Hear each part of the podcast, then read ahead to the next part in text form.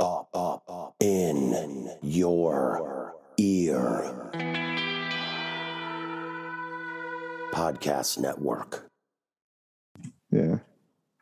Every every Matt Damon movie in the trailer, you're like, it's Matt Damon playing Matt Damon, and then you watch the movie, and he actually like is a really good actor and plays characters. This is like he kind of isn't Matt Damon, which is I I don't know. Like there's flashes of Matt Damon, but he mostly is playing this like just awful, unlikable guy, the mo- the least charming person ever with a mullet Oh my god. and a goatee. I I do want to get your opinion on Power of the Dog. Has anyone watched it? yes, I really liked it. Ugh, I I have 20 minutes left. It's been very difficult to finish. I guess I just Wow. expected something different. I found it really, really. Acting was beautiful. Cinematography is beautiful. I just find the plot incredibly slow for me and I didn't um I don't know. I didn't I didn't really know anything about it before I saw it and then I thought it was awesome. There's kind of a cool little twist at the end. I think that's cool that people are talking about. So I won't I won't like say that. But I think Benedict Cumberbatch is really good in it. No, no, He's, that's like, what I mean. an Like asshole in it. It's the incredible. performances are great, but like by I felt like an hour in and we're Mhm. still being an abusive dick and nothing's changed. Like I was like, okay, He does change though. Let's There's go. like moment you see like flashes of him becoming like kind or like you see it like the potential for that in him, but he's just so beaten down by this like life or whatever that I thought it was one big change after he's naked in, in the river and the kid sees him and then he's like, Is okay, the, I gotta be nice uh, to the kid. The Jane Campion movie. yeah. yeah. I don't know. It's really good. It but like it. you probably want a faster paced movie, but it's not a fast paced movie. It's like it's like where it's shot. It's just like spacious and It's a Western, right? Is Yeah, it a Western? I thought the plot it takes its sweet ass time. I thought the Jane plot Campion likes to sit in a story. She doesn't push Yeah. a story. She just fucking sits in it, and no, I no, love no. it. But I thought the plot to Yeah. Days of Heaven was better, and it's a similar movie in my opinion. But you guys watch it, you tell me what you. Well, you just sold me on it. A show I wasn't planning on Yeah. watching, or something I It- probably wasn't gonna get around to. Mm. Now I'm gonna go I see think it. that is a good comparison. It's it's it's almost like Days of Heaven, but I mean Days of Heaven I think is is a better movie, but this is like deals with something different, I think. at least there were. I know what you plot mean though, for like the Yeah. pacing and like forcing you to observe what's happening without really like guidance, that kind of stuff. Yeah, but but, it had some. details. there were some surprises in Days of Heaven. There were some things that I really didn't see coming. This so far into the last twenty minutes, I'm like, okay, Oh, Let's- and the last but the thing is the last 20 minutes it just goes like woo like this movie. It just all like. I'll, I'll, All right. Next pod, I will. I will tell you then my my last will- critique. Yeah. With- the within last twenty minutes next is month, it. you'll last. You'll watch the last I- twenty minutes. I have a movie I want to recommend to everybody. It's called Another Round by Thomas Vinterberg. Uh, and it stars Mads Mikkelsen. It's Oh, about four. Mads. It's so fucking good. It has four. It's about four high school teachers who are just kind of like middle aged and miserable with their lives, but they decide that if they maintain a blood alcohol level of 0.05 at all times, that they will enjoy life more. It's like this theory, and it's Whoa. it's very funny, but it's like Whoa. also very Danish and like it's also dark too. But it is really good. Okay, I'm. I want to. Have you ever that. like I want to see that. Thomas Vinterberg is that director who did like um who was in the with Lars von Trier's what was it called the Dogma Oh, the dogma. Yeah, uh, Yeah. whatever dogma. Yeah. and his he made that movie The Celebration which I also highly recommend. Um, I'm I'm just trying to mentally compute what it'll be like to constantly live at a blood alcohol level of 0.05. So- I feel like that's actually a really How many drinks good is that? goal. it's a So well that's- they you're still push it You're Yeah, still they- legal. You're in the they legal do limit. push is- it eventually like like Point- they they go to 0.05 and then there's a point where he's like I can go further I can take this further and it gets starts to get really crazy. But but so 0.05, it, it's legal in the United States. You can drive as long as you're under 0.08. Mhm. So it's It's basically like a good buzz I guess. yeah, it's like two beers at all times. This Oh. is like You're microdosing acid, but with beer. yeah. Yeah, you're like you're basically constantly sipping a beer all day. I would say. I think Just that would work for me. Maybe not the beer. beer, but one of those. I'm gonna do one of those. Uh, can I add a movie experience that I recommend too? That okay, Sure. guys? Uh, I had the pleasure of checking off a movie bucket list of item of mine and got to see 2001: Space Odyssey on the big screen at the beautiful Baltimore Senator Theater, uh, and it was just mind-blowingly awesome. And if you ever, if ever anybody listening gets to ever see it on the big screen, go see it. Shut the fuck up. Don't ask questions and just let that movie punch you in the face. Just let it happen, and it's incredible. It's just a singular movie experience. I love that movie. It was great. Did they serve crabs? I don't. Maybe I don't think the no, movie- but they were That blasting. It's all like college, you know, college stoners who work there, like I was when I worked at a movie theater, and um, they're blasting Beach House in the lobby, which I love. Beach House is my favorite band, but like 2001 They went to has long, right, and 2001 has long course they did. segments of silence in the movie where literally like the absence of sound is an important thing. And I'm Space. hearing like beach house, like early beach house records floating through the space Well, which was kind of cool and say- surreal, but did not fit the the atmosphere of the movie. It's uh it needs quiet. I, I the movie doesn't really punch you in the face as much as it slowly smothers you with a pillow. Well, there's different segments. Yeah. The the the Hal segment and then the the Star Child segment is definitely like scrambling your brains a little bit during that whole part. It's so it's just it's an incredible movie. It's so unique. There's never been another movie like it, and it's built for movie theaters. Yeah, Well, So we should awesome. probably talk about this movie. let's do it. Hi, I'm Mike. I'm gonna have to take a Um, shit soon. So Wow. Oh, really? Wait a minute. yeah, You fucked up our intro. Yeah, really. The intro, intro, Dave. We just I think that was the this. best intro we've done. That's that might be true, but also it's mean. Does, it- does anybody remember the incantation? Should we start with that? I mean, there's four of us here. We can do the North, corners south, and all east, that. west. Never Yeah. eat soggy waffles. That's what they Watchers of, all along the watchtower. say. Momoa ding of, dong. the earth and the heaven. But no, Hi, Hey, hi, I'm Mike. Mimosas for brunch. Hi, I'm Mike. Hi, I'm I'm Mike. Mike. I'm Josh. I'm Dave. And I'm J Bone. And this is Does It Suck? Now? Ow. Wee. Well,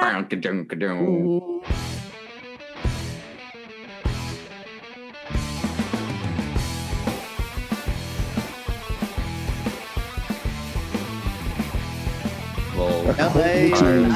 I am the glow.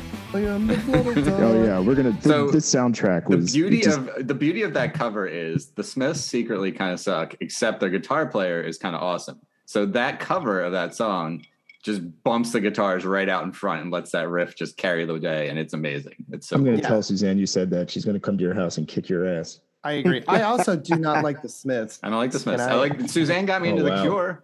I like the Cure, and I got her in the Beach House, so that was a fair swap. But the Yeah, Smiths, yeah. No, No, not the doing it Smiths. No, that's fine. I, I, I- I But Johnny think Marr are- is a really awesome guitar player and uh, makes some cool riffs. What did we watch this week? This week we watched. The Cure, 1996. That's not what we watched. That's a band. no, just kidding. No, we watched The Were Craft, 1996.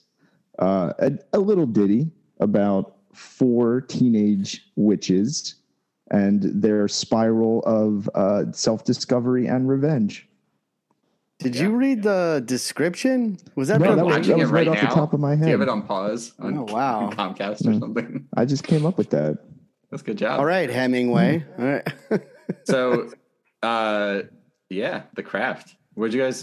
What'd you guys think? Are we What- doing any plot summaries? Didn't we talk about this last week? We did a plot summary. Yeah, I need an entry point. I need an entry point into this movie. I have a lot to say about Don't it. we I don't all? want this. I don't want this hesitation to seem So- like I feel like we all have a lot to say, but we just kind of like we got to work our way in. So, Dave, it- why don't why don't just? we? I think it's fair. Okay, let me just say. I think it's Mike Whoa, said whoa. take it section by section. He said, Okay, bit by bit. guide Okay, us. let me just take us uh, introduce this film. Uh, I think it's fair to say that this film has become iconic, where that this was somewhat of a B movie, like a, a, a teenager sort of panned movie at the time.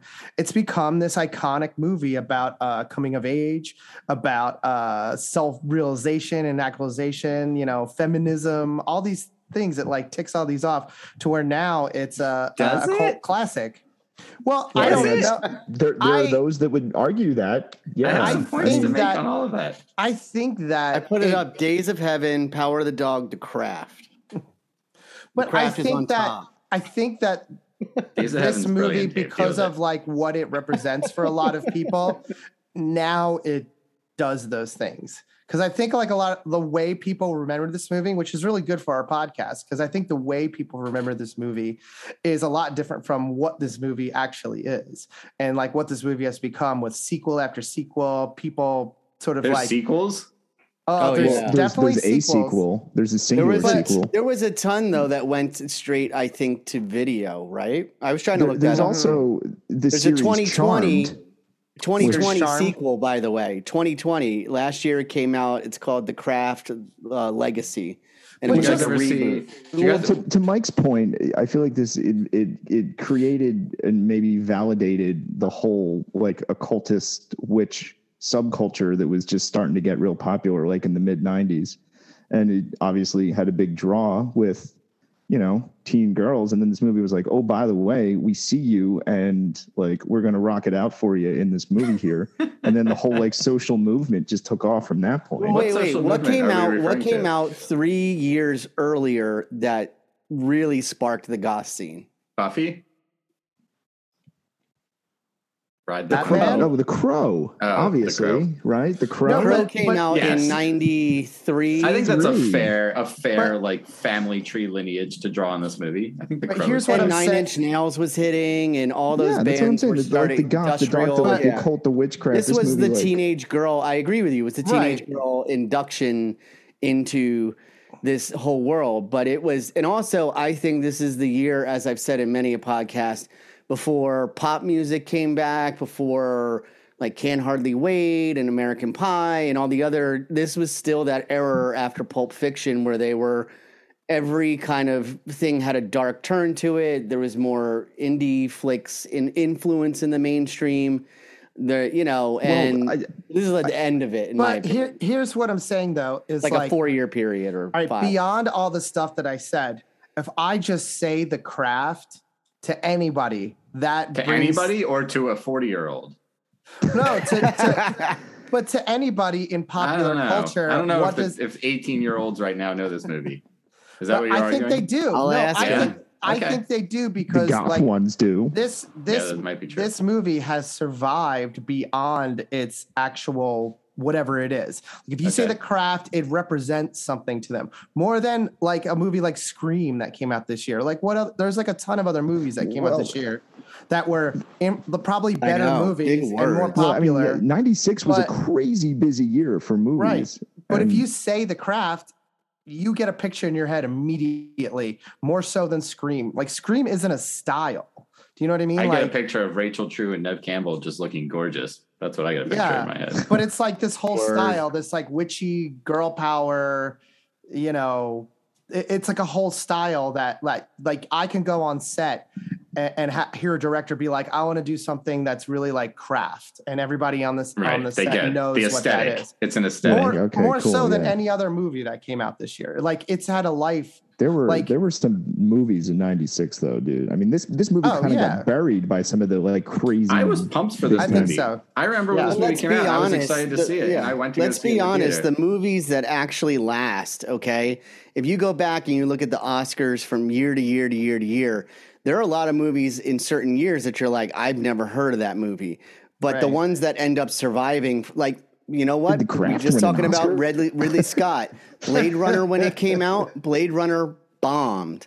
Legend bombed. You know what I mean? Like, but these movies have lived on throughout the years as the ones to outlast in the legacy. The Duelist, well, the they first one he re-edited Blade did, Runner. To be fair, they re-edited Blade Runner and completely yeah, changed but Blade the movie Runner was a for the better. mess. So that But you uh, just, throwing that to the there. point.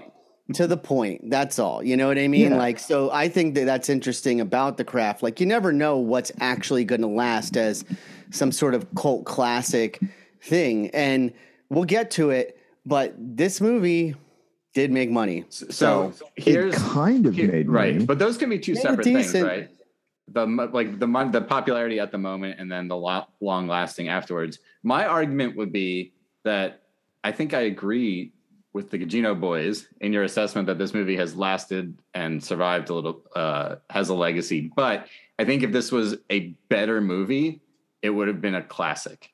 Like I think it was Yes. like knocking on the with that. door of Yep, it could have been a classic. And but I don't think it gets there. And I think it's gonna be really interesting to talk about all the reasons why Yeah. it kind of like missteps. And I don't think it's necessarily because it was written and directed by like 40 year old white guys or whatever. Uh, but uh, that may be a factor. I don't think it's inherently a factor, but it may be a factor. And I and I and I think uh, wouldn't it be interesting if if this kind of series became like an anthology of movies, like James Bond style, where you have different directors and or voices, like writers and directors, making Yes. their own version of the craft over and over again, like a Greek myth, and just like adopting it to the times. I think there's so much like fertile ground here. I'm, I'm excited. I'm excited to talk about there's what's been going movies on. that have gotten close. Like, did anybody see Chronicle? This is I kept I like thinking this for the whole movie. Chronicle Chronicle's is a good. 2012 movie about three three teenage boys that encounter some extraterrestrial something or other that gives them powers. And yeah, the like story arc Fantastic is Four like style. yeah, it's like literally exactly the same. It's it's basically the same fucking movie. So Now, uh, Or like- in I thought craft, this this was pitched, in my opinion, as like the female version of Lost Boys with witches. but yeah, Oh, even though I think there's plot Sure. differences, but the way that it's presented in the sense of suddenly they're they're cool girls, all the slow motion walking shots, all this sort of like hyping up the pop slow culture of them. But let's start with it. Let's start with the beginning, right? So basically, they get together. Like nobody Robin gets Robin Tunney, fresh Robin off Tunney, of right? shooting. Wait, uh, big Empire question. Hold on, sorry, Dave. Before you even start, because the opening of the movie, it's pouring rain right at the airport. That's what we see, right? Um, Yes, it's always raining in LA. Why the fuck is it this movie set in LA? Why is this movie not set in New Orleans, Seattle. or Seattle. Florida, Yeah. or Yeah. Georgia, or somewhere in the like, southeast part part of the country? Fucking Salem, Massachusetts. But if you, All right, you, could, you got- all you have you to do is go next plot line southeast solo. swamp, southeast swamp, I'll and you back. get like um you get a beautiful atmosphere of this movie and i think it, It has like setting in los angeles was stupid Did did Dave just? Dave don't know what just. just uh, happened i was Dave trying to make like a good point and dave just walked away bathroom. Oh, Dave is gonna oh, go oh, take a got shit. it. I I guess guess I he said it, it couldn't- has begun. Oh, Oh, got it. watchers of the watchers of the called him. watchtower.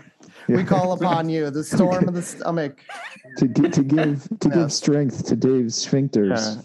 gods of the rumbles of the belly of the ocean. Anyway my complaint sorry we got rudely interrupted there which i will probably edit out um, my complaint about this movie is it would have been so easy since they shot it on a set most of the time anyway and had rain machines everywhere to just say like we're in New Orleans. It's spooky. You you add all this atmosphere to it. It should have It been New adds- Orleans. you don't have to do anything else. You use a lot of the same sets. You just say you shoot the exact same movie. You just say it's New Orleans instead of Los Angeles. And like this movie does seem like, like it was shot very quickly though, because they don't even say where they are. Right? They don't say like we're in LA. They're just like we're in uh, the city where, and we go to the high true. school. But there is a And- beach. You need to have a beach somewhere Yeah. within reasonable distance. But that could be any coastal New Orleans has city. New Orleans has ocean. Like the way that they walk from Skid Row to some like house in the valley. Like I don't know anything about Los Angeles, but I know that's like a three hour car drive. So there's no way you're like everything's a three hour car drive. There's no way you're, they were walking around that freely in that environment. It does like. make no sense. yeah. Did, did anybody else find it um, darkly ironic that Rachel Tunney shot two movies back to back in '96 where she played a character that committed or attempted to commit suicide? Yeah, there might have been even more. We don't even know. Encino Man, Encino Man is a sad movie. That's That's one you're talking about, that right? kind of sad. No, no, dude. Like Empire Records. I know, I know. She's I like, was yeah, yeah, I yeah. was joking. I was and in joshing. fact, in fact, fun fact, she wore a wig for this entire movie because her head was still shaved from Empire Records. Really? Yeah. So that's why Yeah. they incorporated the um the like hair blonding effects. Yeah, she was Um, wearing a wig I, for the whole I movie. read that before, and you can notice it's a wig. Yeah. Yeah.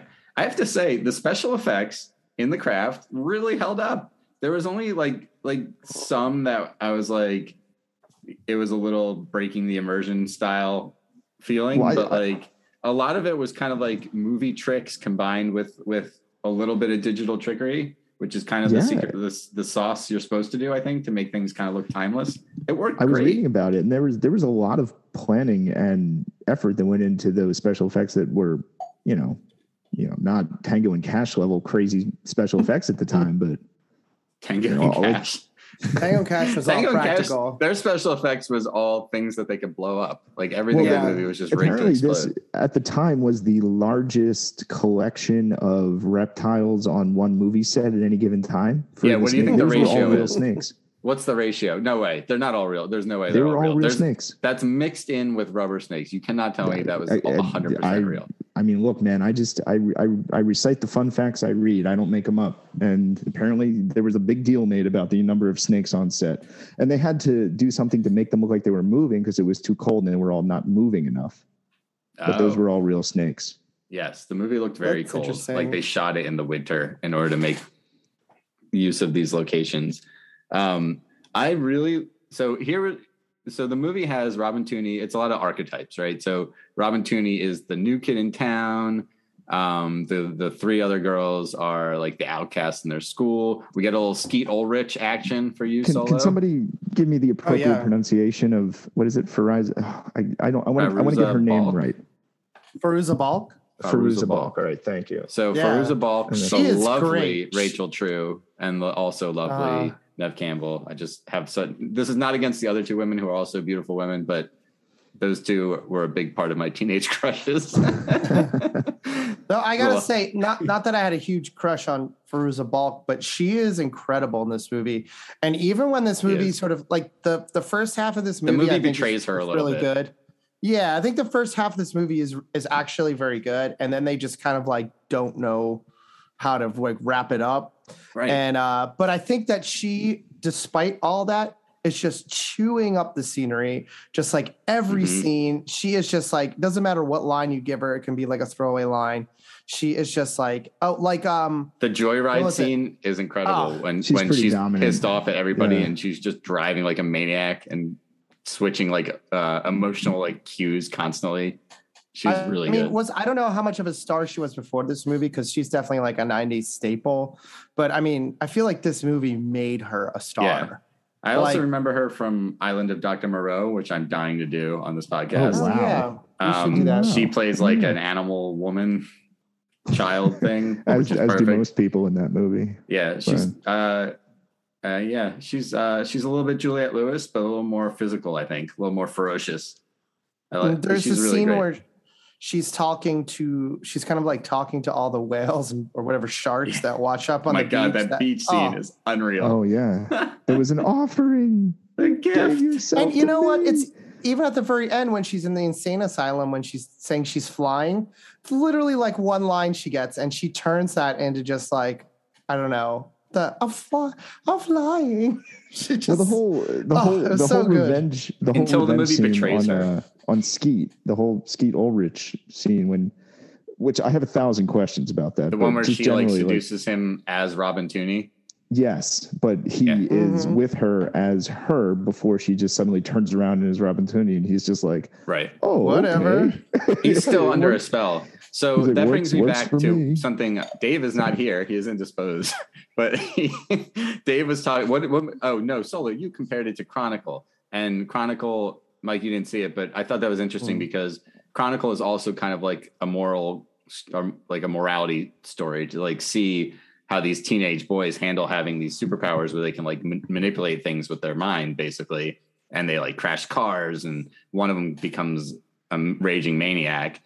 And like you know there there's like a flow to the progression of that movie. I think the craft really drops the ball on the character progression like rhythms you know they it goes from like like especially with Feruza Balk, uh, Balk and uh and Rachel True's characters because they both go from like building towards something. Like in this case Fairuza Balk is like just her life is never correct no matter what she does and she's like slowly losing her mind you know? They she kills the the dickhead stepdad. She gets they, they well yeah does i she though yeah That- she I think him a that's a critical attack question she gives him a heart But attack like I well her don't think she magic does. does I think he But happens to have a heart attack okay go ahead Fine. Maybe, but then you know she conjures up that like life insurance policy. You assume also that that is something that has to do with magic, and they buy this house, and her mom's still a wastoid, drunk, and miserable, right? So like, Oh my god! But we do before you go further, we do have to talk about how much is it? Is it like a hundred and thirty thousand dollars? 150 Hundred grand. fifty thousand Hundred fifty dollars. thousand, It's, which is about 350 And- in modern money.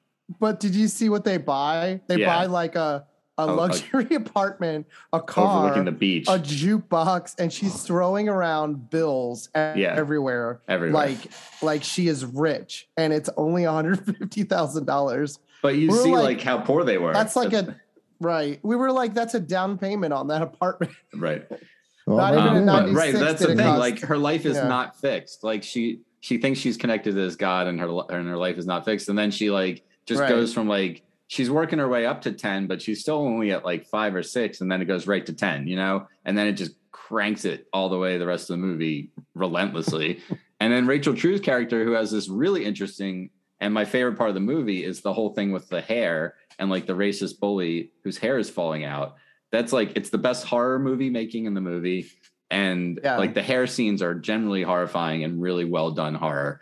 And and you have like Rachel True, like they have that great little effect where the mirror like loses sync with her for a second. And like, you know, they're doing all this stuff with like yeah, she's going to be the one who realizes like wait maybe this is fucked up what we're doing but then she just kind of like she's questioning and then boom she's with the team and she's a bad guy and then boom she's like a bitch at the end and it's just like yeah. this No, yeah, her whole character wild flatlines. swings They out of nowhere Well, Yeah. I, I had I had read that that character actually um, had a much well. I don't I don't, I don't want to go too far into the interpretation of the fun fact, but it was they they had written her character to be much more bully revenge centric, and then when Rachel True was cast as that character, then they wrote in the racism, and originally she was like, well.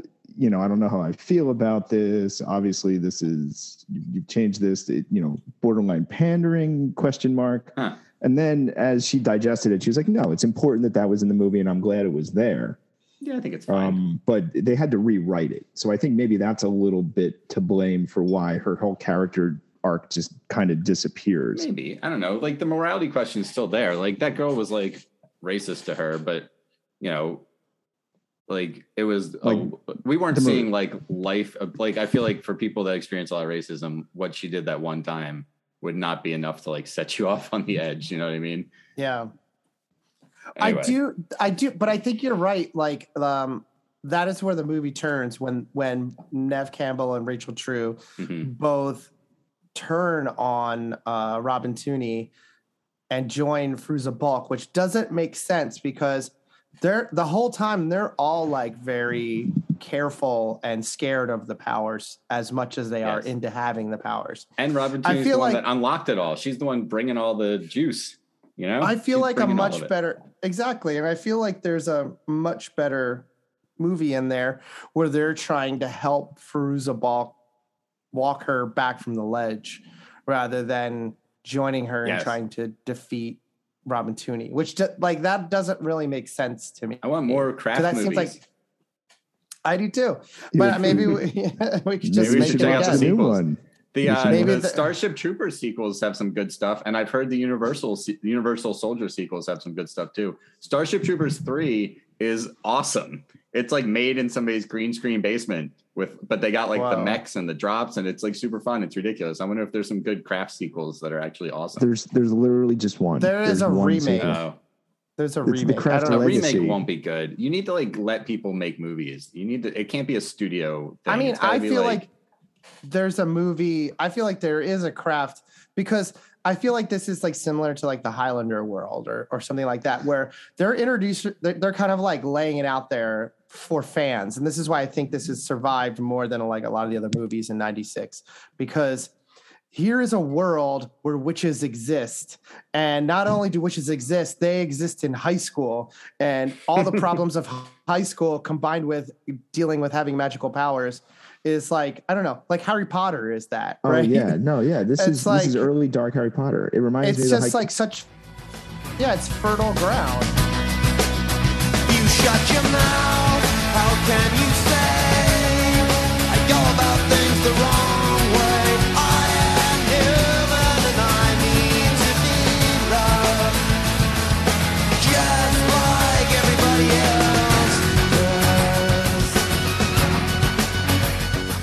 The waters of the South, the Watchers of the Tower.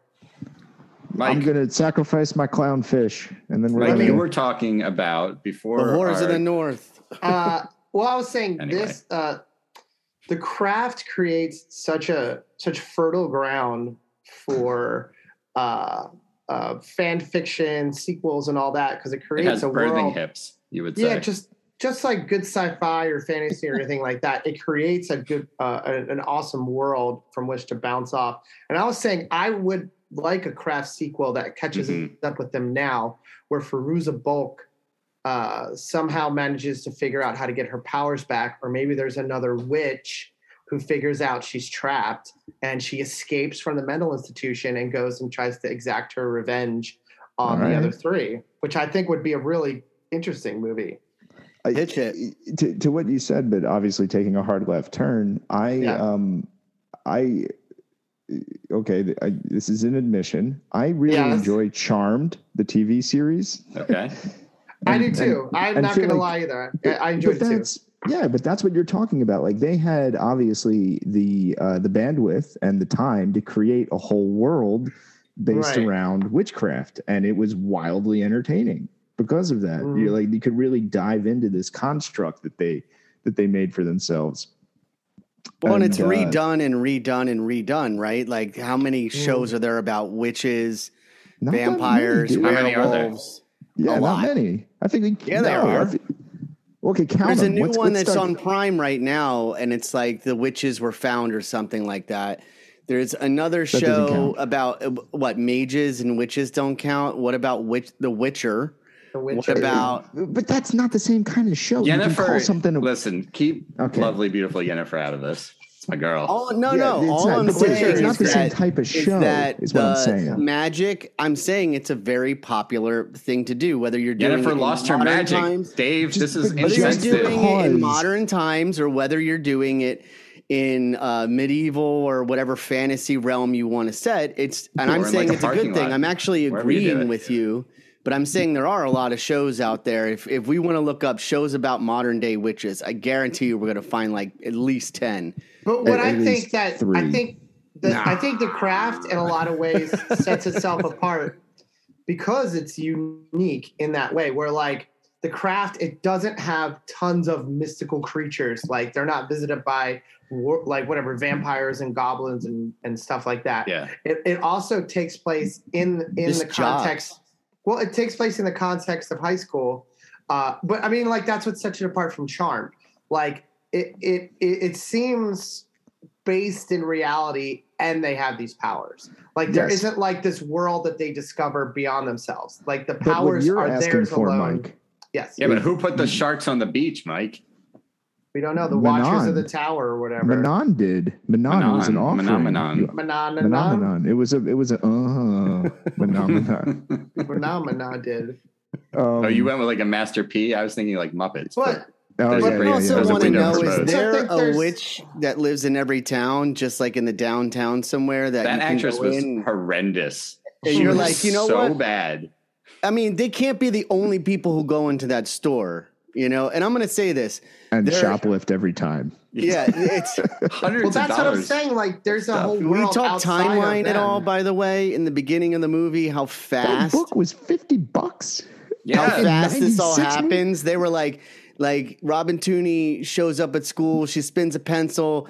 We know this, and then suddenly the girls. This is her first day at school, by the way, not the second, no montage, whatever. And they're like, fourth. She's the fourth. Not, and we don't, you know what I mean? Like immediately, it's I I just, argue they spent the exact amount of time they needed to on any of that. We're not there for Yeah, that. We I want to get to the agree witch stuff. Yeah. Oh, mean, I'm not saying you couldn't have done it in a quick pace, but as we said many times on this podcast, and this is just my opinion, you can drop some stuff very quickly to have some time pass so that we feel like there's something that actually developed a little bit. And a lot of times in the hour and a half movies or the hour 40 movies, especially the ones we've watched from the 90s and the 80s, if they're pushed to teens, it is like, doesn't matter. Sometimes it doesn't matter. You know what Do I you think it I matters get here? that. That's what I was going to ask I- you. Do you think that matters Um, here? At the end of the day, I'm going to say no, but I feel like I would be remiss if I didn't poke What- holes a little bit. Well, Da- no, I, I do you agree with you, Dave. I, no, I, all right, I'll I can't believe I'm saying this this. Yes, he does you go. agree with Mike, that, you I. Michael. I want to ask He's both of allowed to this agree I with agree Michael. with you. Michael, Michael, Michael. Michael. And we have a Sarah. Gonna- this movie had Sarah. Sarah. I'm gonna, I'm so gonna your ask both of you this covered. question if that's what you're saying. What would we have found out in that time that would have made this movie that much better? I think it would have given a little more depth to Robin Tunney's character in the But sense are of looking why. for? What kind is of she- depth are you what I'm for? looking for Yeah. is Be if we are doing. here. Uh, yeah, I'll be specific. Don't make me be More specific. hair, Be different Pacific. colored hair. I will be Pacific and Atlantic, okay, and maybe Indian Ocean as well. Dave, I, let me, But one I quick was. comment. I'm set- I not being specific? Let me be. can I set the table for you? I'm going to help you. I All just want to right, help put you the knives down. Set it for I'm, me. I'm going to set nice. the table for you, It's Dave. the doilies. This, I want to agree with Dave. I feel like Dave and I agree china. unusually often in this in this podcast. We we see strangely eye to eye, but yeah, I think all of us can agree that it's the character arcs that are lacking in this movie that really it's its big weak spot.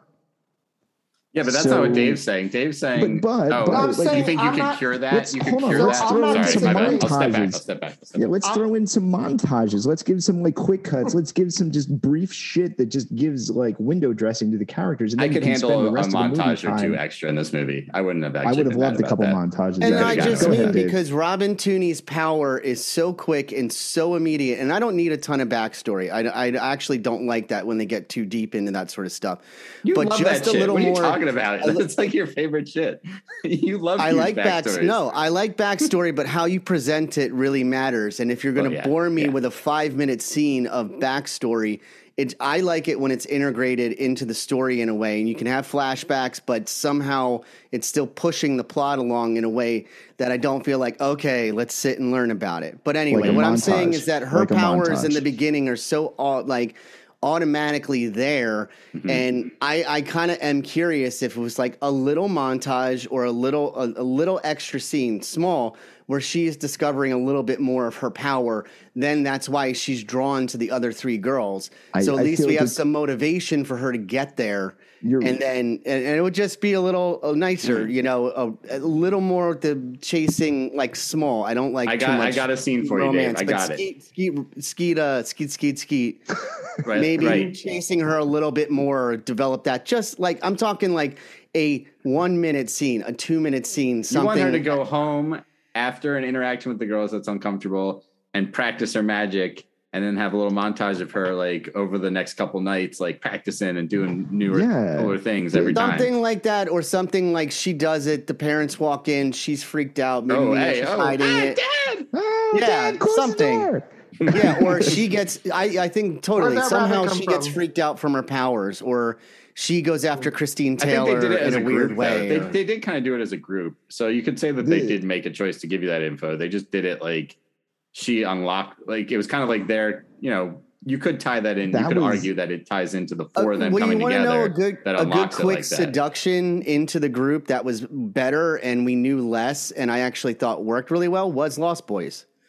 How they introduced Mike. Lost Boys is a better movie than The Crown. Yeah. I think. But I thought like his introduction, there was a mystery around those guys, Lost and I think they so were good. trying to create that around the three girls, but I don't think it completely worked in the sense of like I, there was still a lot of great mystery around the vampires as he gets induced into the into the crowd, in, Right, in my right. opinion. There's I- no room for mystery in this movie. You're right about I'm gonna that. I'm gonna put this out here. They for didn't me- find room for it. There is room for it.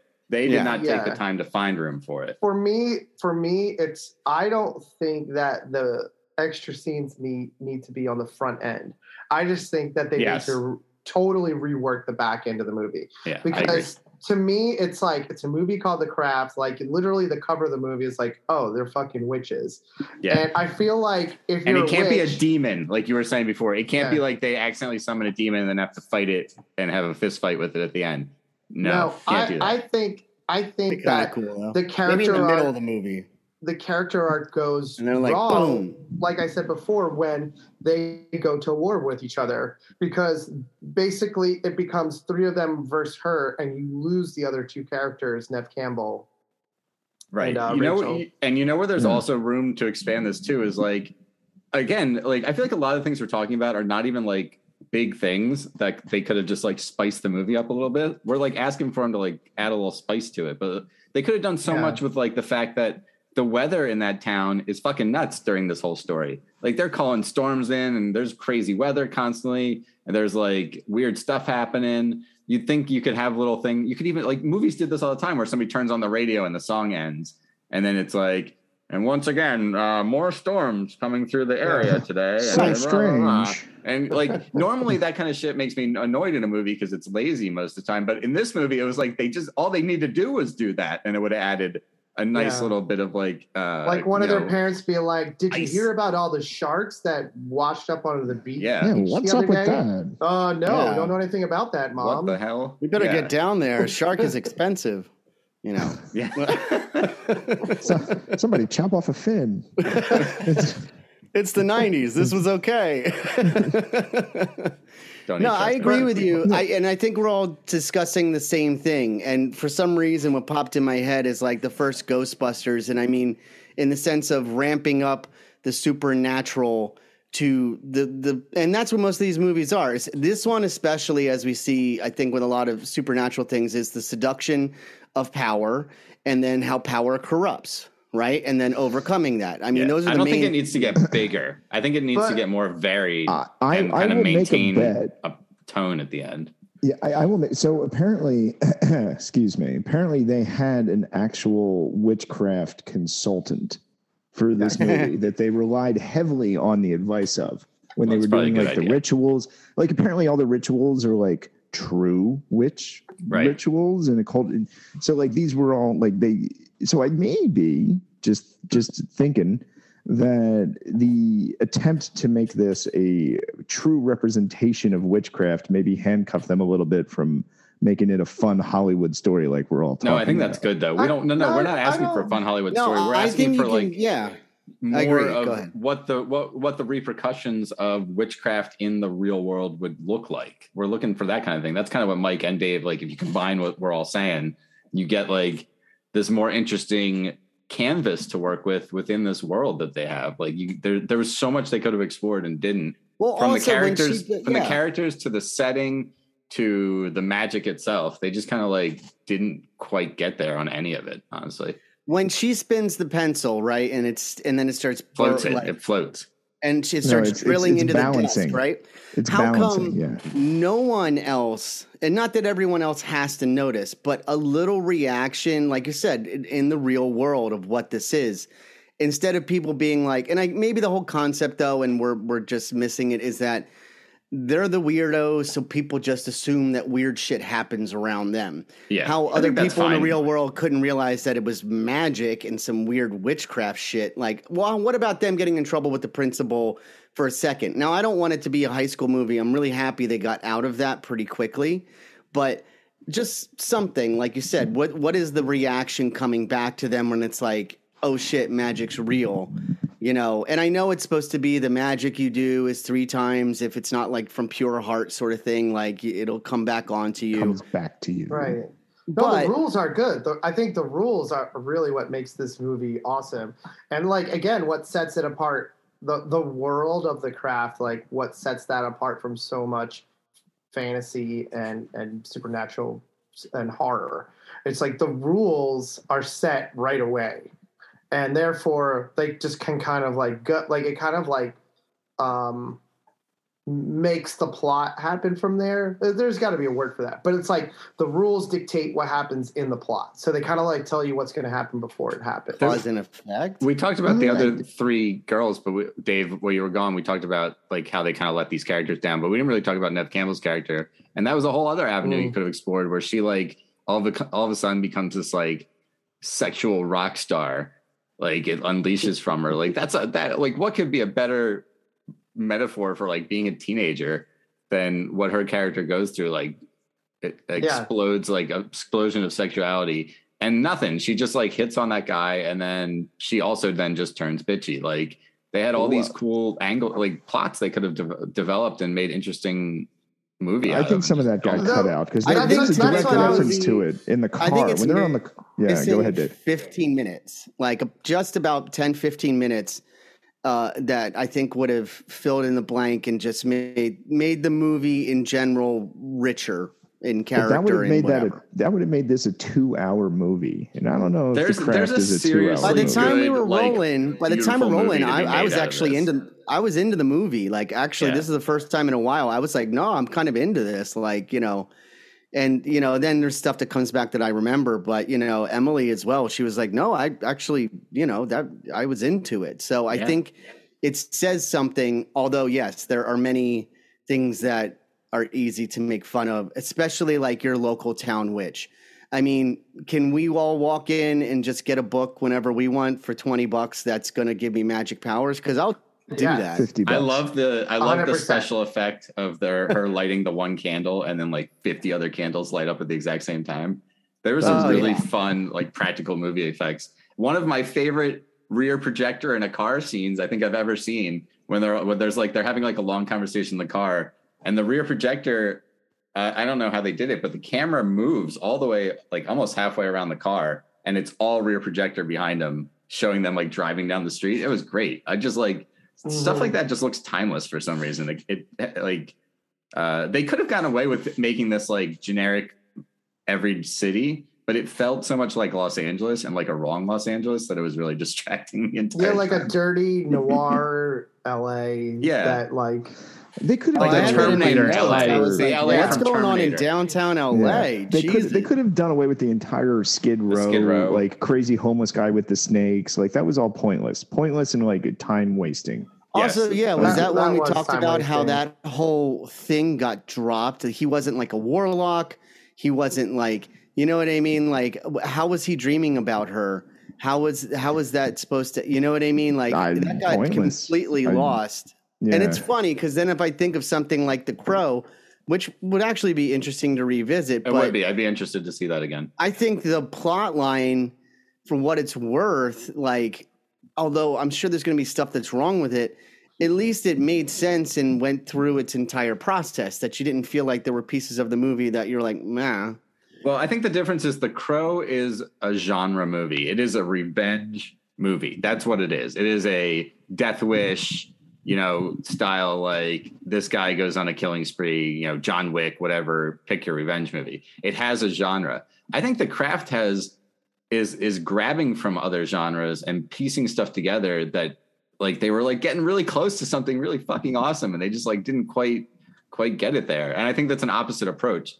The Crow is like a revenge movie that they put a goth coating on, and this is like a movie about witches and magic that they're trying to build a movie around, if that makes sense. Well, and Mm. it's also has those themes of like um so much of fantasy and horror is so masculine a lot of the time where there's so much of uh horror. I mean, even um Scream, which comes out the same year and also stars Skeet Ulrich and Neve Campbell, I know. uh, is We- also such a masculine movie in a weird way, even though she's like the lead. Like it's still like um Yeah, it is. A dude movie. And I think like this is very much leaning in and, and like it may not ultimately get there, but it's like I think that the reason this movie resonates so many years later is because um it hits a chord that way of like this this Mhm. like um it's it's it's very genuinely feminine in in a in such a great way um It's, but it's like you're getting one minute and a half of a great song, and you know that Yeah. there's like four minutes of that song somewhere, but you're never gonna get it. You just Yeah, get that minute yeah. and a half, yeah. and you yeah, that's what. I'm saying. I agree, Mike. That's They the did. first half of this movie where it's just Yeah. like, whoa, like the the protagonist and the uh, you know the villain and the They're hero. all of this so movie, good. All four of the lead Yeah. actresses are so good too. They're really and they great. all. They I That's the also thing is they all put in great performances despite the fact that it was just so like the script didn't get him there and didn't give him enough to work with ultimately. Like like Yeah. it doesn't tried to wrap like up. at the at the end it tried to have its cake and eat it too and the for my biggest example being like the difference in robin tunney's uh, wardrobe at the end where all of a sudden she's the horror horror last girl running around with her boobs bouncing like the movie Yeah. has never been exploitative in my opinion at all at that point. It's been genre a like i was saying like it's taken from genres but i don't think it was exploitative. And then it kind of like it tries to like wink at you a little bit and be like haha now we're Well, like a slasher movie but it's I- not and it it, it doesn't the- fit. the the real thing that that I noticed about this and what set it apart and why the first half is so good is it takes this idea of um, a high school girl who who's somebody who is incredibly insecure who doesn't feel like she has a lot of power and then giving her that power and then what would what would she do with that and Yes. then and and how do you morally compute that? Yeah. but what I It's think it also goes, every teenager's wanna- fantasy. And, And Right. that her I mean, mom for died giving us, birth right? to her. That that's like something that they didn't really explore except for like one I line. thought, I thought, and it's not in the movie. I thought at some point the the mother does she revisit her? She does at the end, right? She like speaks to her. when she's Yeah, having the dying moment on Yeah, the oh, floor. that's right. Yeah. But once again, Yeah. another plot line that could have been very cool. Also, witch battle at the end for me could have been longer. She got the power. Yeah. I want to see what they can do with it. That's that's my opinion. I, I agree, Actually- but, but I also think Out of think your that eyes. I Can also you I also think that they fly a frog out of your ass? Go ahead. Oh my oh god! they- Can we talk about portray the the fireplace characters. In the makeout let- room at the well, let party? me- though, Let me just make one more point, and we can talk about that. The reason the second half of the movie isn't good is because they portray where the characters Yes. are going. hundred percent. The the characters get power, and then they become. Uh, they have incredible hubris. They become really prideful. They become Mhm. really full of themselves, and they think that they can do anything, and they end up doing terrible things. But instead, And you lose. You even lose their chemistry too. Sorry, yeah, and, and instead of like going down the route of them being their own demise, they end up somehow fighting each other, which doesn't Totally. make sense. Yeah, Yeah, they well, they lose yes. agency honestly in in, Yeah. in the story because it's like oh their tra- their various traumas have just turned them and there was no way around it and it and it and it Yeah. again it feels like a betrayal because this movie has more to it than that. It's like there's in plenty of other movies it would have been fine and been like it was trashy fun it was great there was witches but this It's movie until like makes right you want after- more. Like there's the the point where it turns for me is right after Fairuza Balk kills Skeet Ulrich. Yes, Because yeah, I feel like much it. that is That like a point where they start to recognize this is off the rails. Also, they just we, leave. we are losing it. Yeah. they just We're walk out. losing Nobody says of Oh, we're done with that party. and then it should Yeah. have its like the magic should have its way with them, sort of Right, after yeah. that. You know what I mean? But I forget, somebody made the point earlier that I will reiterate that it's th- there's no rhyme or reason as to why in there in, in like you know the build to the great conflict between Faruqa Balk and uh, Robin Tunney. Faruka. Baruka, Baruka, She's Baruka. a beluga. Baruka beluga salt. ball. See, I knew I knew I was going to mess it up, but you know what I mean. Um, Faruqa there- there's, but there's no like there's no character driven reason as to why the girls fall on the lines that they do in terms of that conflict. Right. Like, why is Oh, yeah. everybody all of a sudden backing like the girl who just got absorbed by the crazy spirit of the earth and is like acting like a psychopath? And it all becomes like immediately fall ridiculous when they follow through with that at the end and they're like, hey, sorry we tried to kill you. Um, Yeah. got any more of that magic stuff? Like, Yeah. we're dying for a hit here. I, I feel like they kind of lamely explain it like, oh, she was just like so magical. We couldn't like, you Yeah. know, her magic like magic does or whatever. it's a shamey Yeah, dame. Not, it's, Or yeah, it is it's or it's sell your soul to the devil. I mean, isn't that kind of the point? I don't that- want that in this world. I don't want like an actual Yeah. big boss or anything like bad guy. Manon so that's is the, the, big the rule boss. is good. The rule is the the rule of whatever spell you There do is no good visits or you bad. back three times. It's just a but that's the plot. Like Right. that is Wait, just wait, a wait. great plot. Robin device Tunney right said it at the end. She said, Manon sends a message. Manon. You Use the gift. Manon. Manon. Right. Manon. Manon, Manon. Manon la mia. and and now he wants it back. Okay? Nobody can see you pointing, Yeah. like waving your your uh, Yeah. e-cigarette at us. I'm mm-hmm. praying to you, Madonna Oh, mia. I'm He gonna, I'm gonna break talking a in. lot, I'm gonna break in with the haiku. You didn't see Oh, that yeah. part in Oh, the I do. outtakes where they, they cut Right. the Italian guy who comes in. He's like, I Wait. just came to deliver this pizza pie to the girls. I got someone pizza say for I'm very hungry. Manon, Manon's everybody a pizza. Manon here. Manon, what order you should sharks come Hey. from? wait, wait, hold on. There's some on, real quick. calamari on the beach. So here's my You got a magic? Oh my god! Mike, I need your focus here.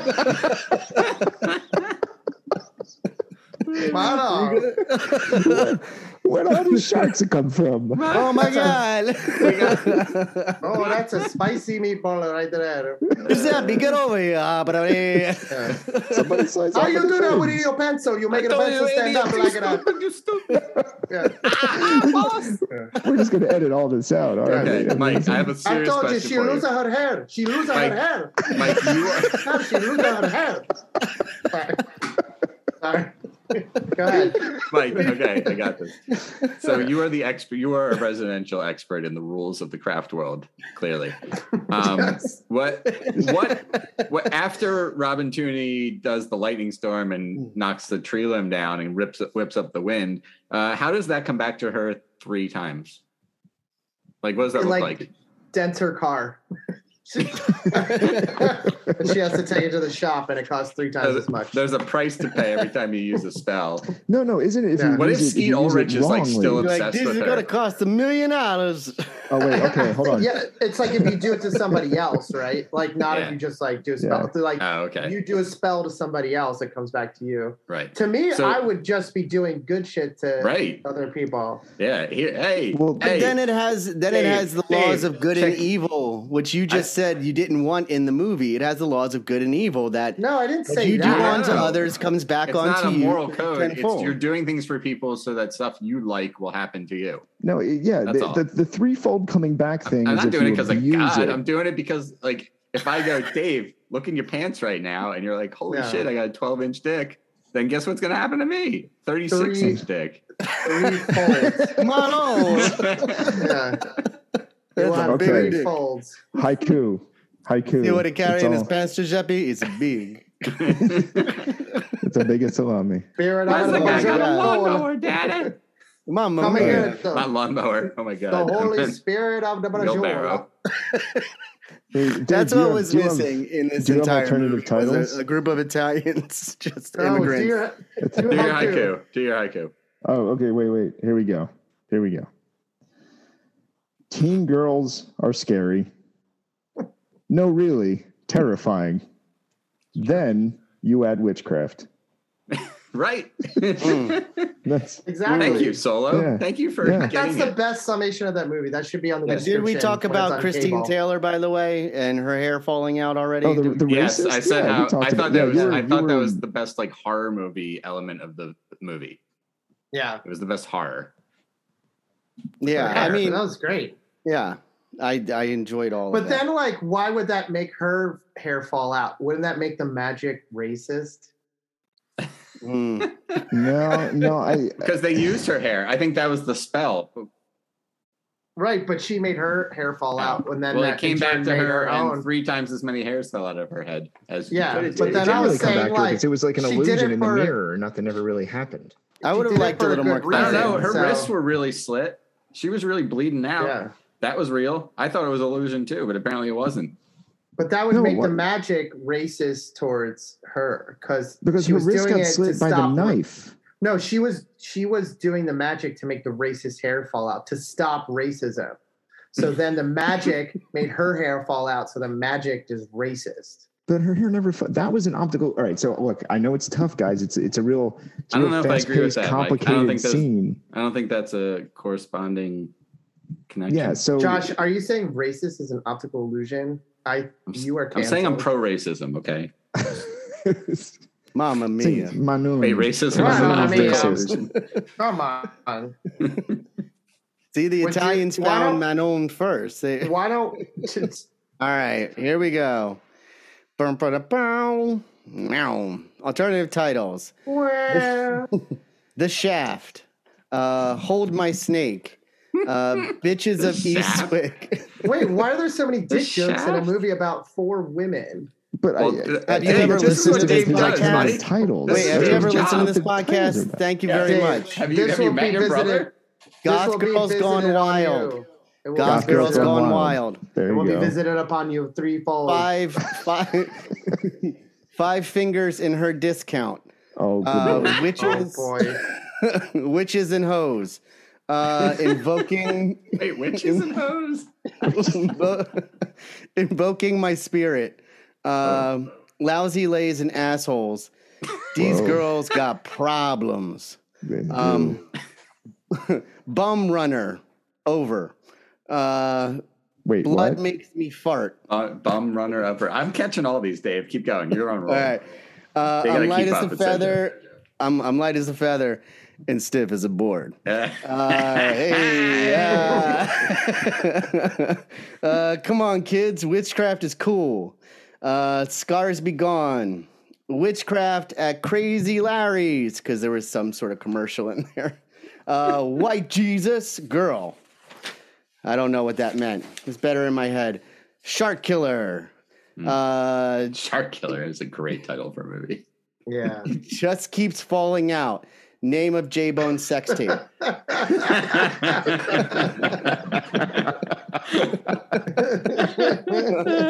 um, fuck switch. Um, Nancy has lost her damn mind.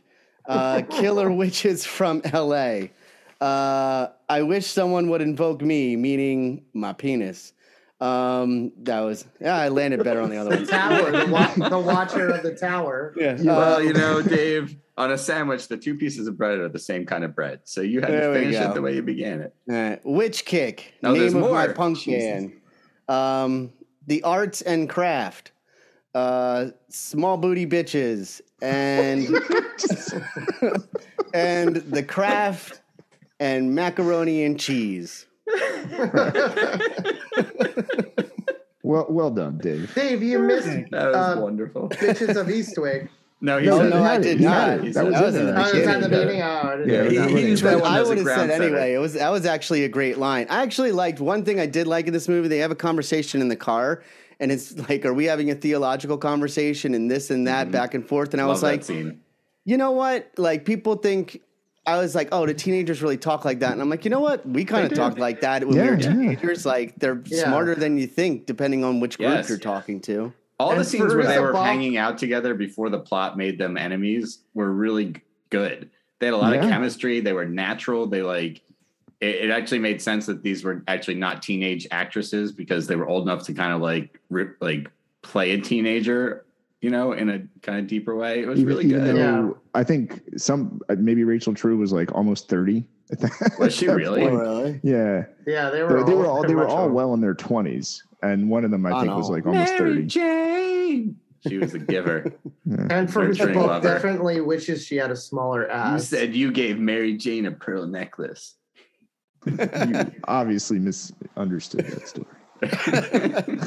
I Do just we think, want and to? I know we we're gonna get to it, but I think at the end of the day, we all agree, so, or at least I agree with myself that it. Uh, That's good. I Says know. you. It's got to try to. Yeah, it says me. Shut up, you. So uh, I just think that No, you shut it, the movie could have gone in a lot of different ways, and it just didn't quite hit one plot or the other. I think Also, what we're- Rochelle gets told three and a half times to shut up in this movie. No one else gets told to shut up except for that halftime when her and Neve Campbell get told together.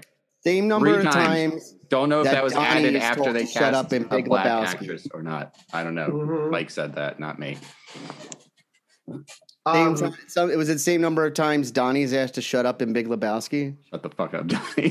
Shut the fuck up, I think Donnie. Donnie gets told to shut up way more than Yeah, no, anybody that's, in the that's movie. way more. guys want to come back and listen? Yeah, let's to come back. Why don't our- we our drop- listener? Why don't we drop? We'll we'll drop one of our listener comments in right now, and then a little music, and then we'll come back, and then at we'll do all our ending. And at the end of the episode, Mike is going to promote a new show, and we'll have a couple more, I believe. Don't we have like three total listener comments, if I remember correctly? Yeah. Two. We we at At least, least have two. two. and one of them is supposedly epic. So And I have a plug. fans. I have a plug at the end. So a plug, okay. yeah, So there's What a kind lot of plug, coming. Dave? No, don't answer that. my dick. Uh, I'm like the little Dutch boy.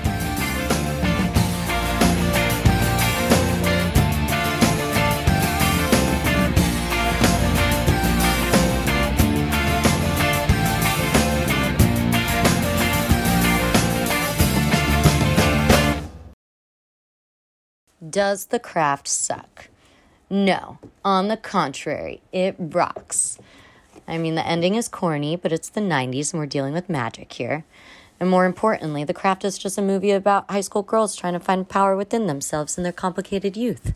You got Robin Tunney, the new girl trying to be accepted, on top of addressing self harm. Then Fairuza Balk, the weirdo propelling from society and yet wants nothing more than a strong inner circle to rely on to validate her intense feelings.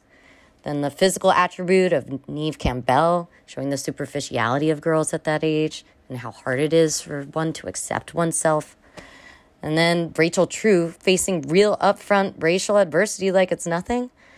And then they make the racists suffer. They damn the men that disrespect them. They find the power within themselves to overcome these obstacles. And then, best of all, when they realize too much power isn't good for anyone, they step down. Except for Uza Balk, who goes crazy, which anyone who doesn't realize too much power is not enough does. I mean, if you took the magic out, it would lose all its fun, but not its purpose. It's a story about American teenage girls and a story about how too much power corrupts, and we need that. And that's why they must have remade it too, you know, because high school girls are probably dealing with the same bullshit that they were in 1996. I think it's great.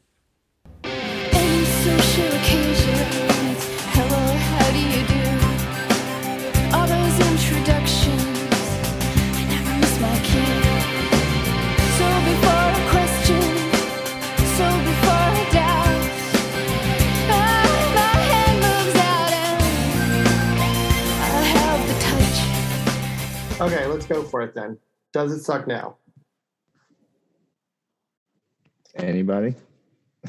I'll go. Mike, you're you're supposed to pass the ball to someone else. Like with Oh, their Dave, Dave, does the craft suck now? Uh, I love the way your voice goes up at the end of that. Because it's Um, a question. That's that's what happens. It's English. Yeah.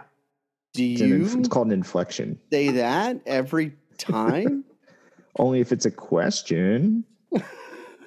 I always Um, say, does it suck I now? have to say, I, I, you know, I thoroughly enjoyed this movie for all the problems that it has in it, and I was really surprised. And I think this goes back to I don't know if we'll put this in or not. We're talking about like the power of the dog, and what I find interesting is your expectations going into something. If you think the movie is going to not be good, as we assume with most of these movies we go back to, um, a lot of times it'll surprise you. But if you go back being like, this movie was amazing, you a lot of times you go back and go, eh, it wasn't too much. I mean, we, there are a few, of course. Big Trouble in Little China, always.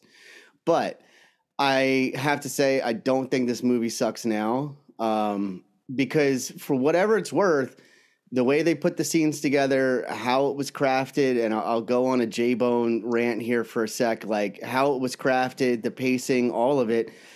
I was into it. Whether I'm disappointed with certain parts or I wanted to know more, I mean, maybe that's part of it being something that I still liked and I would watch it again. And I think it held up. It didn't feel so 90s either, like Clueless or something that really felt dated to me. And I, I don't know. I don't know why I enjoyed it so much. So, no, I don't think it sucks now. Clueless is All right. timeless. The movie's amazing. I know, but some things are stuck in their period, and maybe we need to go back. and- Varsity Blues, for instance. Yeah, there you go. Yeah. James Van Der Beek is on its period.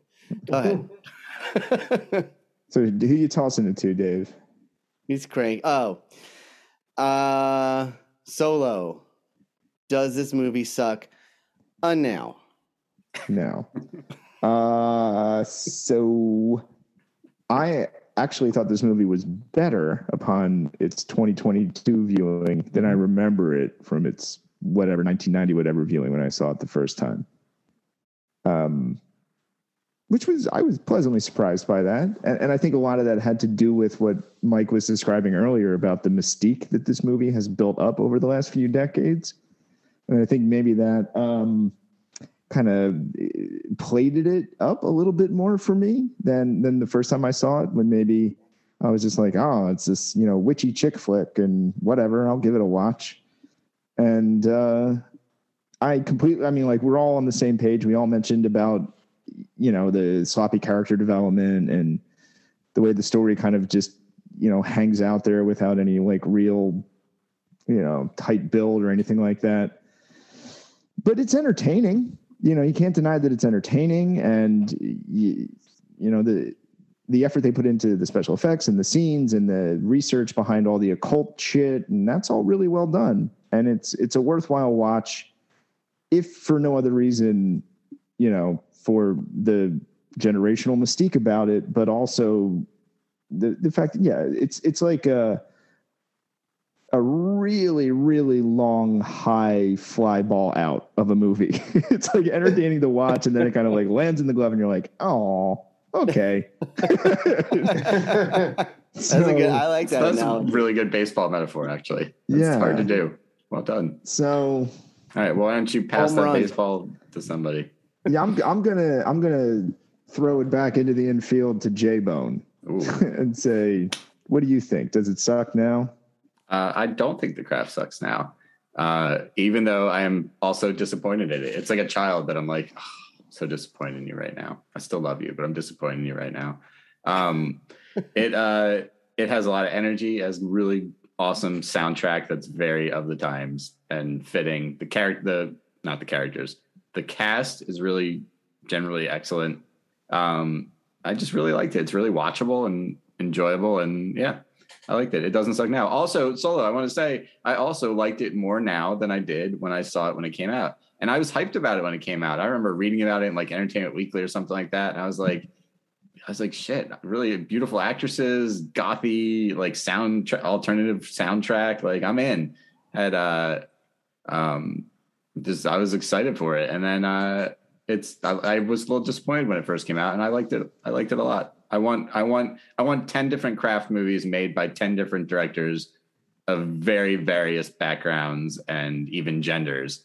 Uh, I just want to see what everybody would make of this. I want like a Wachowski Wachowski sisters version of the craft.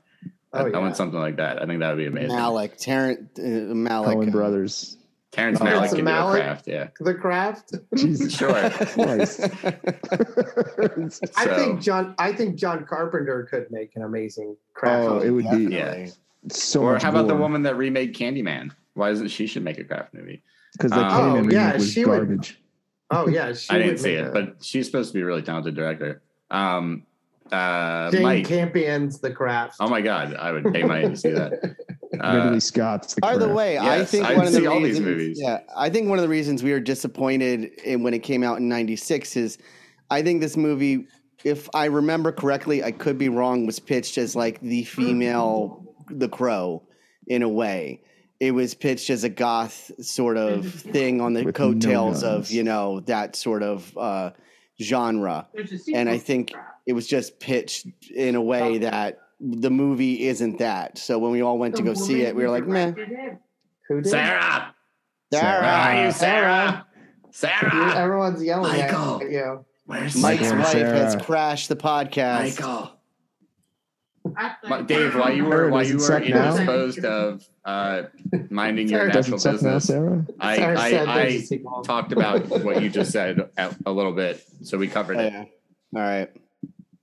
I was on that point. I agreed with you on that about Nice. connecting it to the uh, the crow.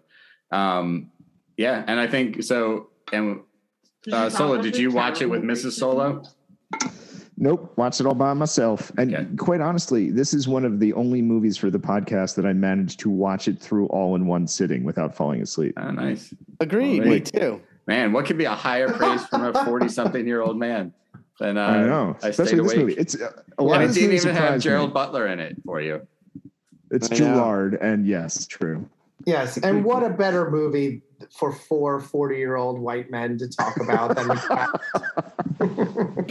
It was written and directed by 40 year old white men. So- And they did a pretty And by good the way, yeah. Gerald Butler is in the movie 100, not three It's months. Gerard. No, no, I mean Gerald. He's in the other movie, the spinoff, the 100. He's like, All this right. is Sparta, guys. Okay, all right. Mike, All right, did you Mike. say it? You said it Does didn't it suck now, right? Mike? Or did you not say? Oh. I haven't said anything yet. Oh, 'cause No, I'm, try- Sarah- I'm trying to toss Dave it was over talking to him. and Sarah was talking. So anyway, do you do you want to say something, Mike? Do you want to tell I, us if it sucks I think I now? just you guys kind of like summed up uh, my feelings uh, on this movie. Where um, I think it's a great idea that is just not well executed, but for some reason, Some of it is. We didn't say I- all of it was was badly no, yeah, executed. yeah. The I ending that's right. sucks. Yeah, I think I think um, it's it's a very watchable movie that holds up for some reason over the years Mhm. because I think the idea is so original and because it is so relatable in a lot of ways. Like it just it keep, it survives. Like I can show this movie to a teenager now and they would probably be like, Oh, they'd love it. Yeah, and they would probably love it. One because probably the '90s are back in, but also like it's just relatable. It's um campy in all the, the right ways. Uh, uh, the characters are like the archetypes of the characters are all just like classic. Oh my god, Um, the the best part of the battle was when she throws the like dresser at uh, Yes. Robin Tunney into the wall, and then like it's her clothing looking like stiff there, and she's like, "What the fuck?" and then she appears out of it, and she's back in her clothes. That was amazing. that was great. but this movie has i think enough heart to get it by and I, where i think like you could it like it's in that way we- like we were saying like um movies like the highlander um just like in that way where it creates a world that you want to exist in which is why you can do sequels and remakes and you know the charm show because everybody like wants to recapture that vibe and It's there is a vibe human. to this movie that transcends time in a lot of ways. Yeah, it's That- very human that- in that way. Yeah, people want to live in this world where Mhm. where Wiccan magic is real, and you can like get back at some boy who's, You- who's being a dick to you.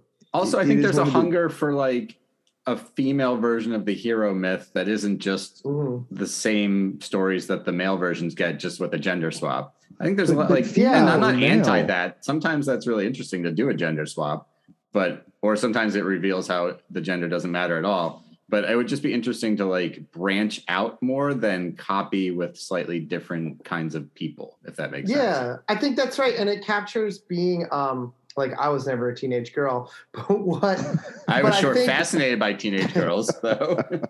Yeah, but I think it this uh, captures a place in a lot of people's imaginations because it somehow nails something about being a teenage girl that resonates, Yeah. and it resonates in such a way that this movie has sort of become better with time instead Mhm. of just uh, being a, a relic of the '90s. Yeah, like, like Scream felt like that. Like Scream came out the same year. Scream was uh, just so incredibly Empire nice Records. self-refer- self-referential, sarcastic, 90s soundtrack, uh, you know, hot the hot teenage kids, all that stuff. But for some reason, this movie survived beyond Scream because because of what it says Wait, and what it represents. you think this is a better movie than Scream? I think that this Mm. movie is uh, more iconic than Scream. No way. say. I, No. disagree with that a That's a thousand percent. hard I feel confident I saying that's insane to say. in my opinion. I think that's No, insane to say. I think that this I think that this movie um, holds a place in people's hearts in a way that Scream does not. that might be fair. Maybe okay. All right. By the way- that's That's what a- I'm saying. That matters. Good save. Good Yeah. save. Does it does it suck like, now? I, I just He think said that no. Oh. I You think said no. I say no, but I think that this movie has survived the test of, of time in a It's in a aging different, well. Yeah, in a different way than Scream has. Yes. Oh, I okay, I I, know what so you I, mean. wait, don't want to take away from Scream's importance. no. We talked No, no, about I get that you mean. Mike, I want to I want to like interpret what you're saying a little bit because I think I get it. like I an think, I old think cheese. tell me if you agree with this is that is that uh, the craft is surviving uh, despite its placement in the 90s and scream is surviving Yeah. because of its placement in the 90s Yeah. I think that's a good way to put it. Like Scream is a horror movie, and it and it subverts the trope, uh, all the horror tropes, in a very '90s way. Where this is a movie whose story takes place in the '90s, but resonates beyond the '90s. By the way, how much do you think this movie was made for? I don't know, a million. couple Fifteen bucks, million dollars. Five dollars. couple Um, snakes. It was made for fifteen million. What do you think it made?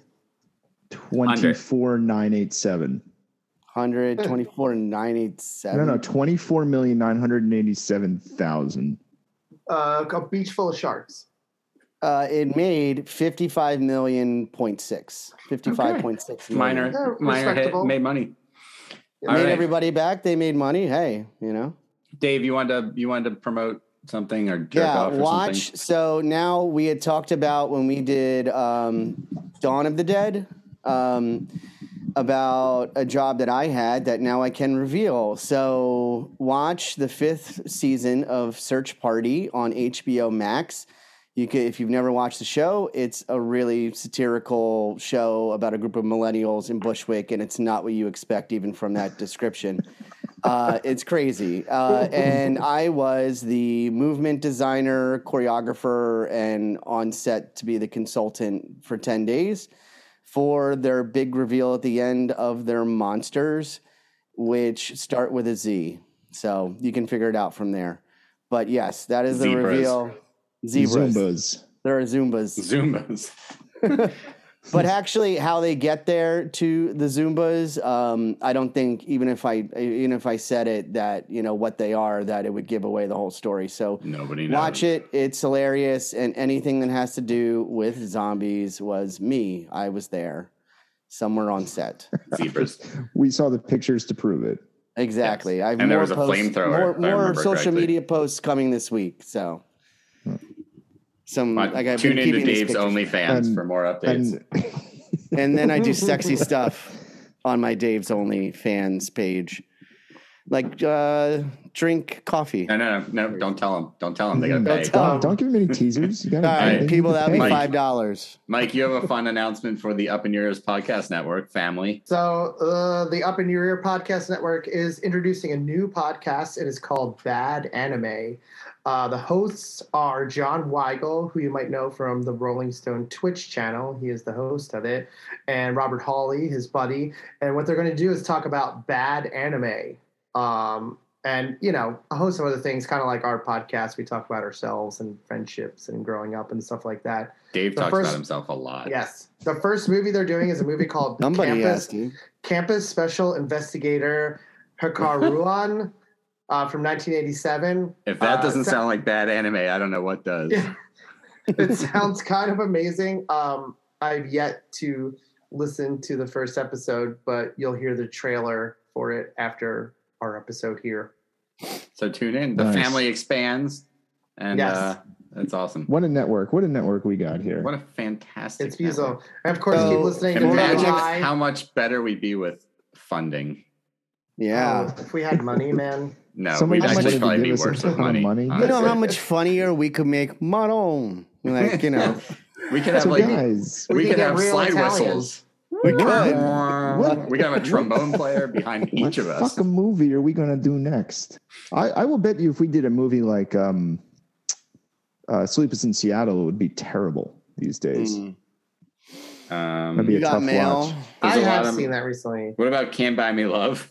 or Oh, Splash? that's a what about. Splash? Splash. Tom would be- Hanks. What about Tom Hanks always Loverboy? delivers. Weird science. Uh, Girls just want to have fun. Earth. We could do Earth Girls Are Easy if we dare.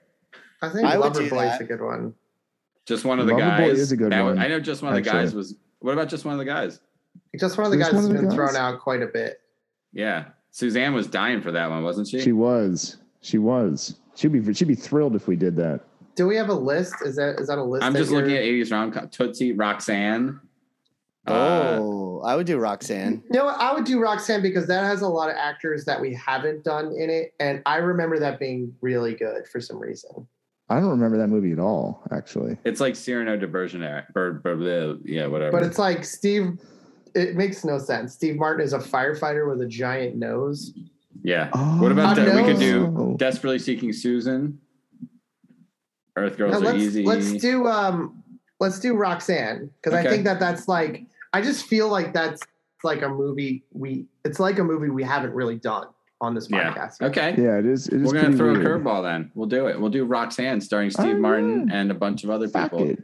Dave And also, I remember really liking that movie when I was a kid, and I definitely haven't seen it in 30 years. I remember What, watching it, but I don't remember if I liked it. I did watch some of Bowfinger after your wedding or after Dave's wedding, like when I got back to the hotel.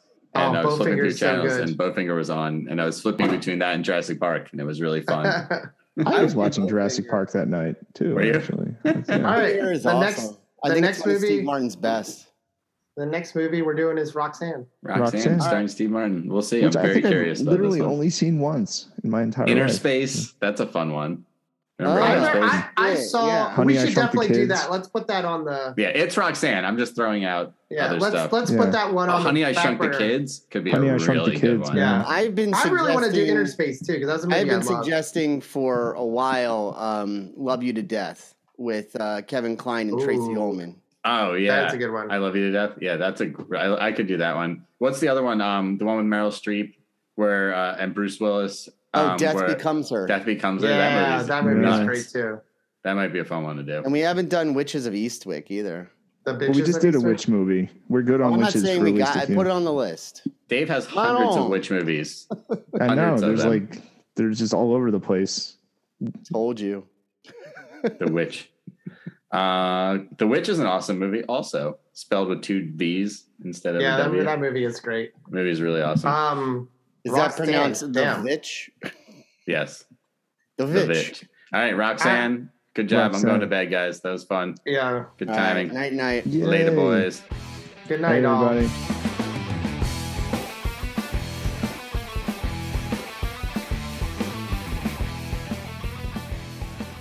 Hi, I'm Becca Fisher, and thank you for having me on the podcast uh, after I've been pestering Josh to fit me in somehow uh, for the last few months.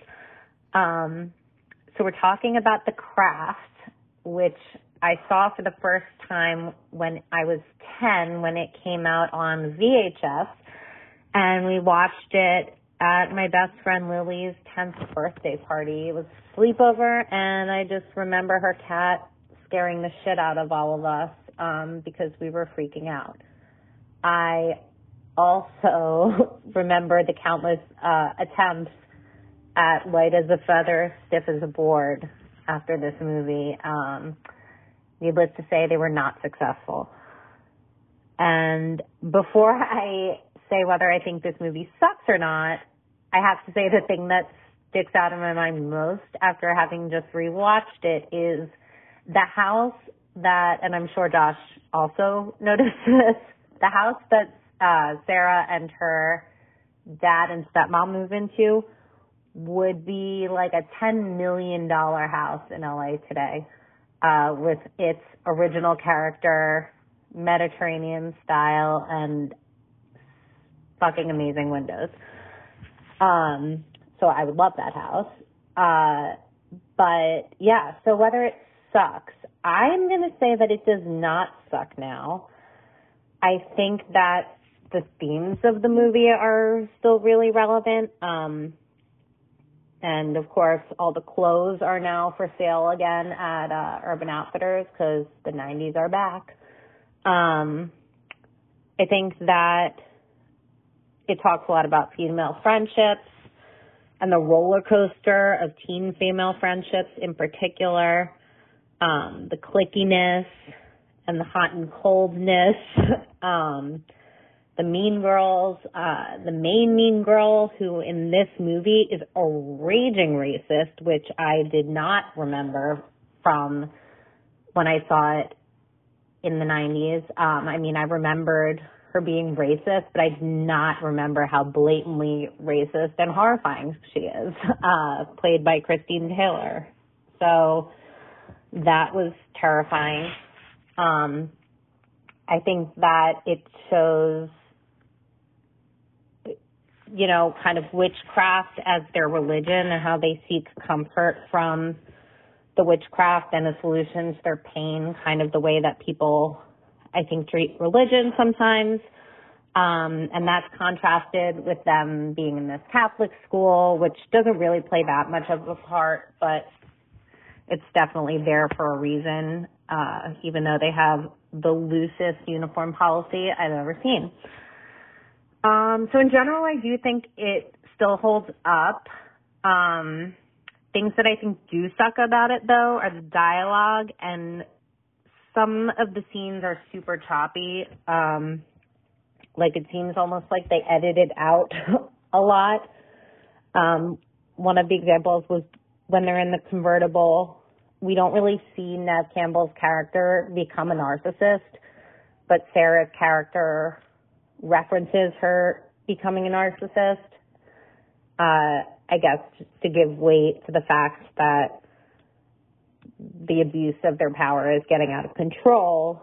Um, but you don't actually see her really being that much of an asshole.